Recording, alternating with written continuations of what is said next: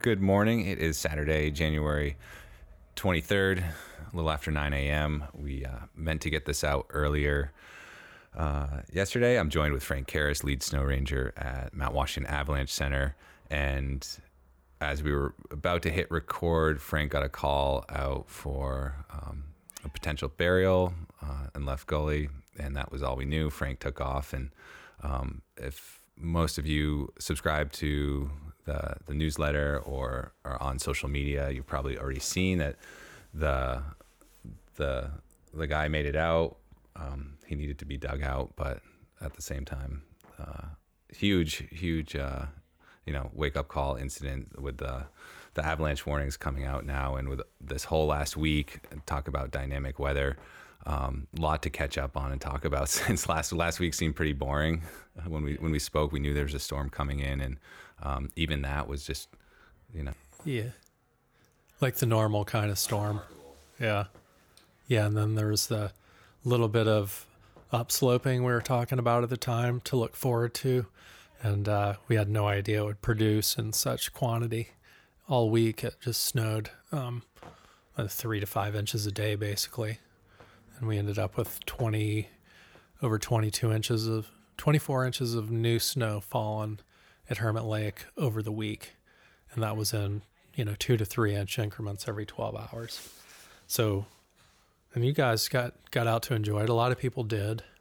Kind of sat at moderate danger rating all day. we yeah uh, we got out there every you know the past four days and um, i think we went in with just the intention of like maybe there'd be some trace snow amounts but every time we pulled into pinkham totally again elevation up the the upslope and that ultra light density snow we'd come in the parking lot and there'd be a few inches. And then we keep going up higher and higher. And to our to our surprise yeah it just kept kept building up and it- made it, it made a huge difference as far as the conditions go. And but obviously like up in the bowl and the ravine um, huge concern with talking about dynamic weather.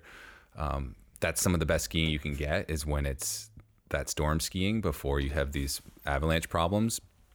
And uh, that was definitely fun to keep keep uh, tabs on uh, t- just keep tabs on the snow and what it was doing um, over the past few days.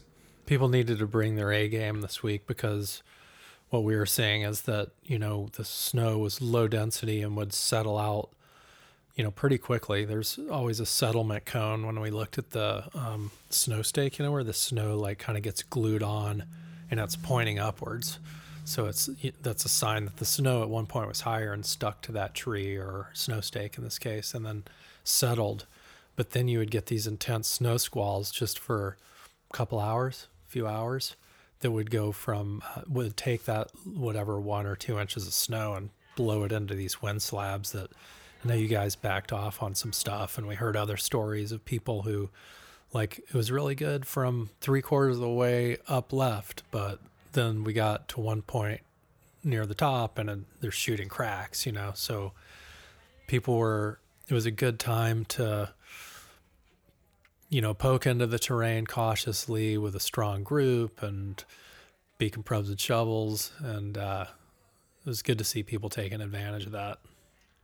And when we we went, we had you know we had our goal of just getting out there to take a look. You know, we weren't set on anything. Of course, we'd love to ski ski a few lines top to bottom, and I think we backed off a lot this week. I think the the more time you spend up there, the more you you can realize like how much you don't know about how that snow gets deposited. So many different factors and circumstances that you can try to go up a normal boot pack area, then all of a sudden the snow feels unfamiliar or it's not what you expected. And there's just a lot of red flags out there. And I think that um, even yesterday we got out and we we were really timid and like you know evaluating everything and being very cautious. But even then, it's like there's so much new snow out there that um, it just fell like over the past few days that it's hard to tell. You know, you can't really tell the full story. You don't know what's happened way up high. You just you don't like the way that the winds are crossing over the ridge and everything. So I I uh, yeah, it's very heads up and but at the same time, it was good to get out and to see it firsthand because you're putting out the reports, and this is something I want to talk about is that you have a lot of pressure on yourself to call the reports, right? Because it's going to dictate how people, unfortunately, but for better or worse, how people are going to approach the Yeah. the terrain. Yeah. Um, so I guess let's t- let's talk about yesterday's incident and like what led up to that. And I think that's a good. I mean, we ha- anytime you have a slide um, that's human human triggered, and then especially a burial, it's like a partial burial. Like there's lots of lots of lessons to be learned there. Oh yeah, yeah, horrifying feedback, and you know, to your I guess your earlier question about the pressure of getting the forecasts right. You know, um, it's really critical, and we've always strived to be, um, you know, totally transparent and honest with um, our data and what leads to our decision and the degree of uncertainty that we might have, and um, you know, we're bumping up against um, considerable danger rating, mostly due to the fact that we knew they were going to be triggerable and sensitive but we continued to think that they were going to be on the smaller side. And I think if people don't recognize that, like, that's a pretty fine hair to split, you know, um, to trigger something that's small, as these guys did, is still potentially dangerous and a super dangerous if you don't have the right equipment.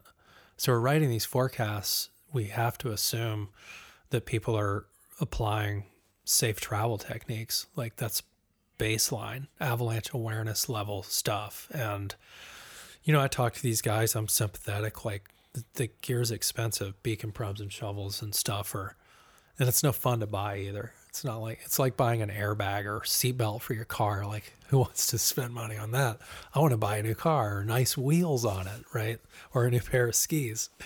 So, um, so sympathetic to that, but by the same token, you know, it gets real up there, and picking your terrain means everything when you have, um, you know, an increased potential for human triggered avalanches on steeper slopes. Like, what does that tell you? Okay, well, I need to keep it low angle, or I need, really need to work the terrain to my advantage, and that includes just continual assessments with with where you are, what's over your head, and um, you know, it's not a. Uh, the UAC used to say that they wrote their forecast for those that have taken a level one avalanche class.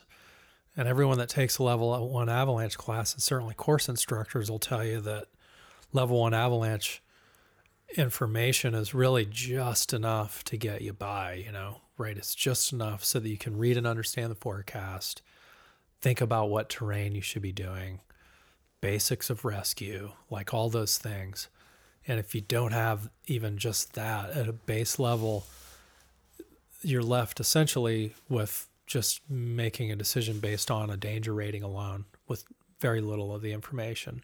So if someone looks at moderate risk and it's yellow, it's like, well, it's really easy to go, well, I run yellow lights. Like I'm kind of a risk taker, you know, but it's really not the best way to look at it. It's more like, you have a moderate chance of being, you know, like say you're in a city, you have a moderate chance of being mugged at gunpoint if you walk down an alley. Are you going to do that? Maybe we'll walk down the alley with like your biggest friends who are Navy SEALs, you know, but. That's a great way of looking at it. And the other thing that was big is just, again, getting complacency because someone else has skied something during that day. And I know that a lot of people had skied probably skied left before they went even went up there. Oh yeah, and that's the it thing was, is it was shredded. Yeah, there's tons of uh, boot pack, and that's just showing you the power, you know, of that debris, like of that initial that energy, slide, and yeah. how that can just rip away anything else that's been on that's been skied up. And I, I just I, you're gonna see that quite a bit where oh, there's a boot pack in there, it's safe and yeah. It's, it's, not at all. And yeah. especially when we're talking about, again, the dynamic weather, you're looking out there today and it's the winds are, you, we were talking about how the winds were going to ramp out, ramp up through the day, but it seems like they're already Yeah, it. it does. Yeah. Uh, but that just, it doesn't take long. And when Frank mentioned that we were up there earlier this week, we were, we went up and we skied during the storm on Left Gully on old slab that was really stable from this weekend storm. And, um, but you, you're on that fine line where that snow is all soft and fluffy, then it doesn't take much for the wind to start affecting yeah. it and loading it. And you're watching the density change, and then you're starting to see some red flags. We start seeing some propagation or just some of the sloughing and yeah, um, shooting that, cracks were prevalent yesterday, and I was in that same snow yesterday, and it was probably very much like what you guys experienced, where you know I was in knee deep snow in places deeper at the base of you know cliff areas, heading up towards sluice ice and across right gully, and the um, the only thing that was reactive was that surface slab, and you know just that day's snow um, that had rime particles and there were shooting cracks in that. And i managed to push you know get some shooting cracks in slabs that were disconcertingly deep but only right at the base of those buttresses you know and i skied out um, down through sluice and then over into chicken rock gully carefully trying to trigger stuff in places where i didn't have any overhead hazard. And it really just left me thinking like yeah this is moderate you know this is this is moderate danger rating with a manageable you know what an expert skier would consider a manageable hazard right? It's pretty pretty obvious right where it is because you can see it you can see it at your ski tips and you can manage it pretty easily because the way it would most likely break like below your feet maybe a little bit above you, but probably more more like just below your feet because it's kind of a, a light wind slab or storm slab. But you know, it's not a it's not what we have more routinely, which is this harder slab that's stubborn. But if you do hit the sweet spot, it's going to be huge, and you're going to get swept by refrigerator-sized blocks of hard slab. You know, so those those kind of avalanche problems both carry a moderate danger rating, but for different reasons. So we try to articulate that in our in our forecast, and um, you know, if we don't, definitely you should. You know, when you're up there, just recognize that there's different um, different avalanche problems require different strategies to manage in the terrain, and they you know, different sensitivities of slabs will change the way you approach the terrain. Um, yeah, so it was a it was a it was an interesting incident, a powerful incident for those two who were really generous with their time and and sharing everything that happened. They came into our cabin and we sat down for some tea and swap stories. You know, I told stories of, of my avalanche involvements, and they told me their story. And you know, um, I noticed this morning on Instagram, people were getting on their high horses about how much smarter they are, basically, which just totally, yeah, riles me up. And, uh, but yeah, they're good guys. I suspect they're going to be buying buying the gear pretty soon and taking a class. Um, you know, beacon, probe, and shovel, and an avalanche class. And yeah. if anybody sees their gear up there, I'm a little concerned it's going to be buried until spring after the wind loading today, but uh, just drop it off at the caretaker's cabin or the snow ranger's cabin if we're there, we'll get it to them. That's good. We got to open up the lost and found at Hermit Lake. Get a bin going. I mean, there's so much stuff. I know in the shop alone, we've got ice axes just littered on oh, the yeah. head wall. I bet. Yep. So if you find one, uh, two poles and some ski atomic shifts for, for bindings. I can't remember what skis were, but so just about that incident, um, do you just want to run through? I know you, you posted about it on Instagram, but there's people that probably driving, listening to this, that might want to hear just a quick rundown of what exactly transpired. Yeah, sure. Um, so the weather as, was a little bit, as we stated, you know, before, um, a lot of new snow, knee deep snow, but mostly just surface slabs were reactive. A lot of skiing activity in the bowl yesterday. I was just commenting not before not long before that accident to the to the other guys the newer guys on the staff that today really looked like a day um, a saturday in early march five years ago I mean, there were people all over the place there were dozens and dozens of people in talks some many traveling alone right no be you know some had beacons and were traveling alone which is i guess helpful to some degree um, and uh, you know, avalanche courses and whatnot. So busy, very low visibility. So, um, you know, would go in and out from, you know, you could kind of make out across the bowl a couple hundred feet and then it would clamp down and you could see 40 or 50 feet. I skied, did my field work, and was heading out, and I encountered these two and chatted with them for a bit, and suggested some some lower angle terrain, keep it low angle, and keep the overhead hazard down, and um, and then I left um, later to get that call, and apparently, what transpired after that was those two who had skied left gully, or one of them had skied left gully a few times so far this year. Um, they headed that direction. They're appreciative of the information I gave them. Um, and one of the things I suggested was just skiing the little broccoli forest to the looker's left of left gully, but not from the top.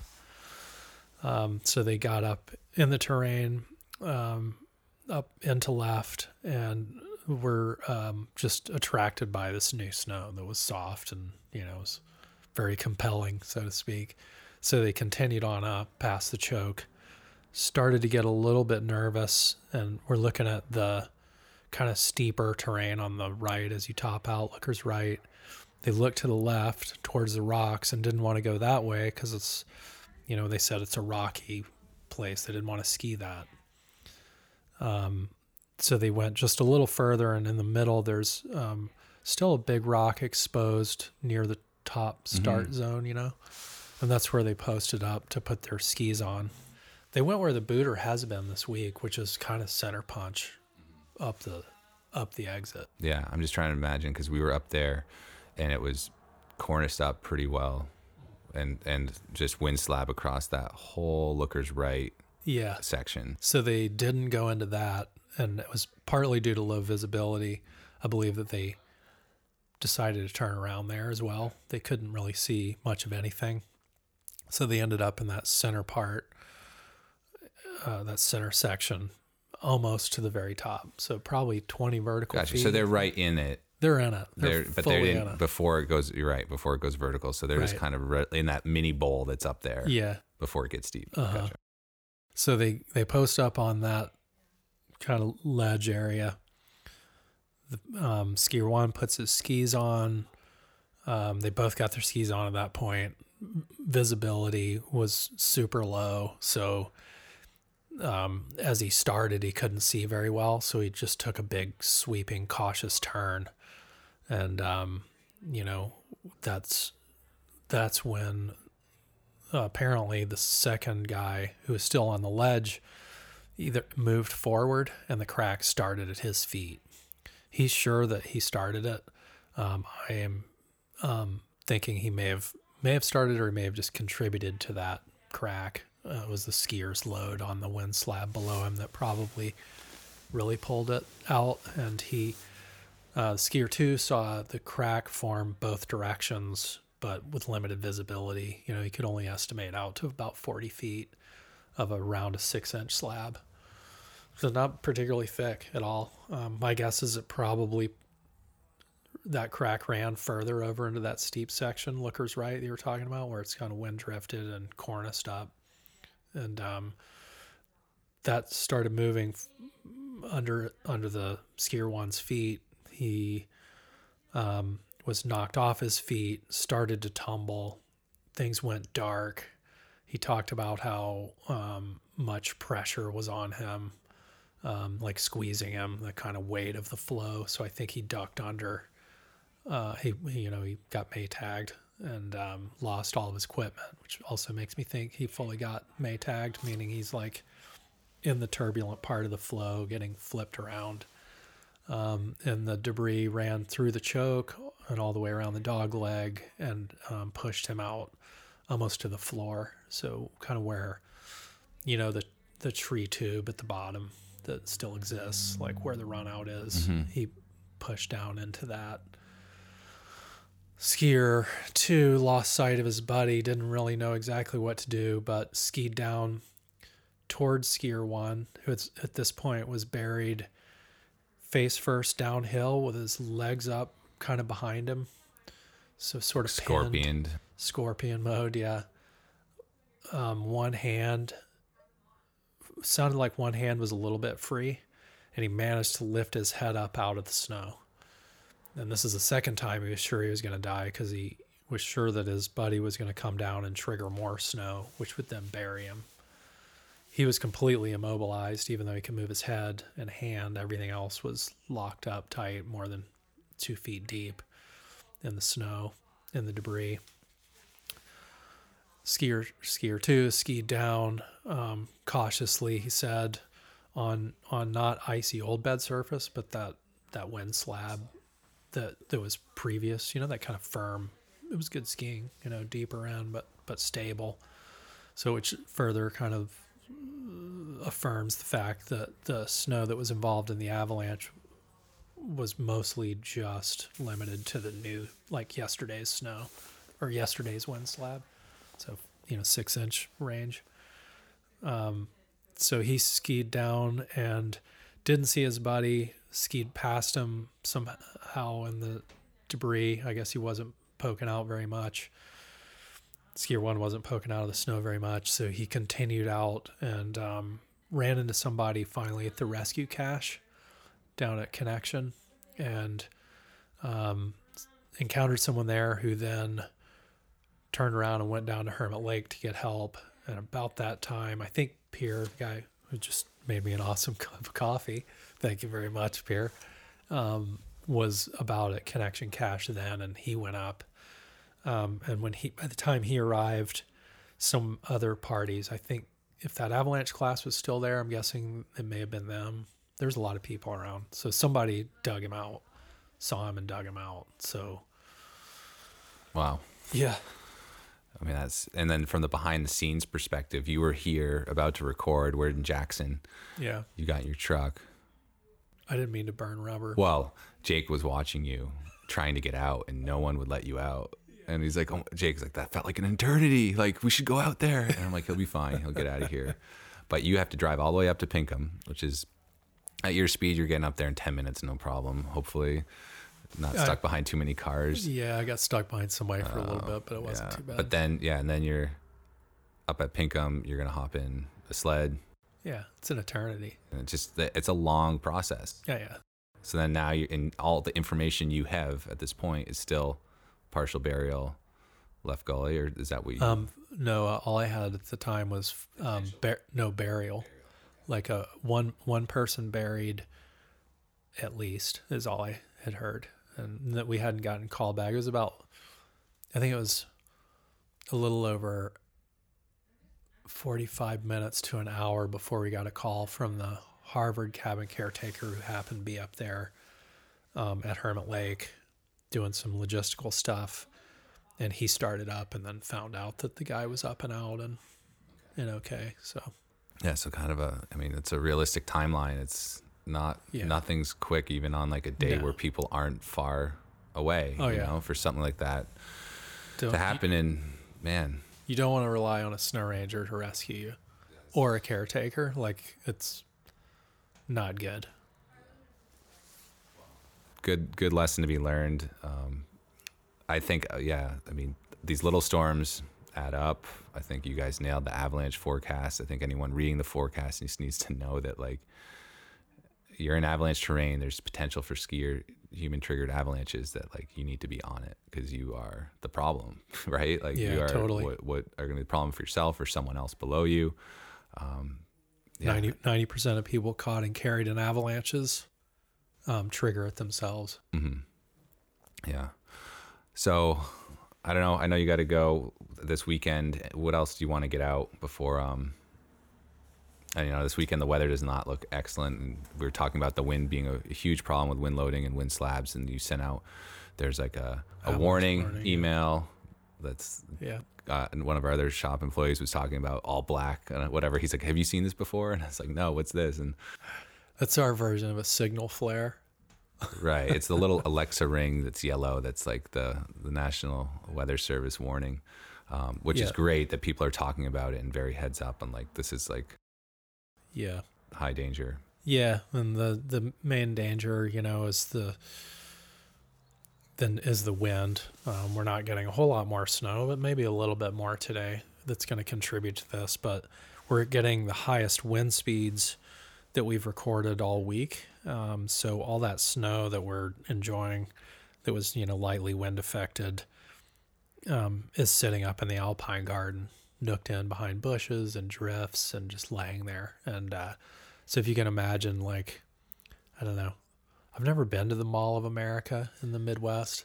I'm guessing it's got a huge parking lot.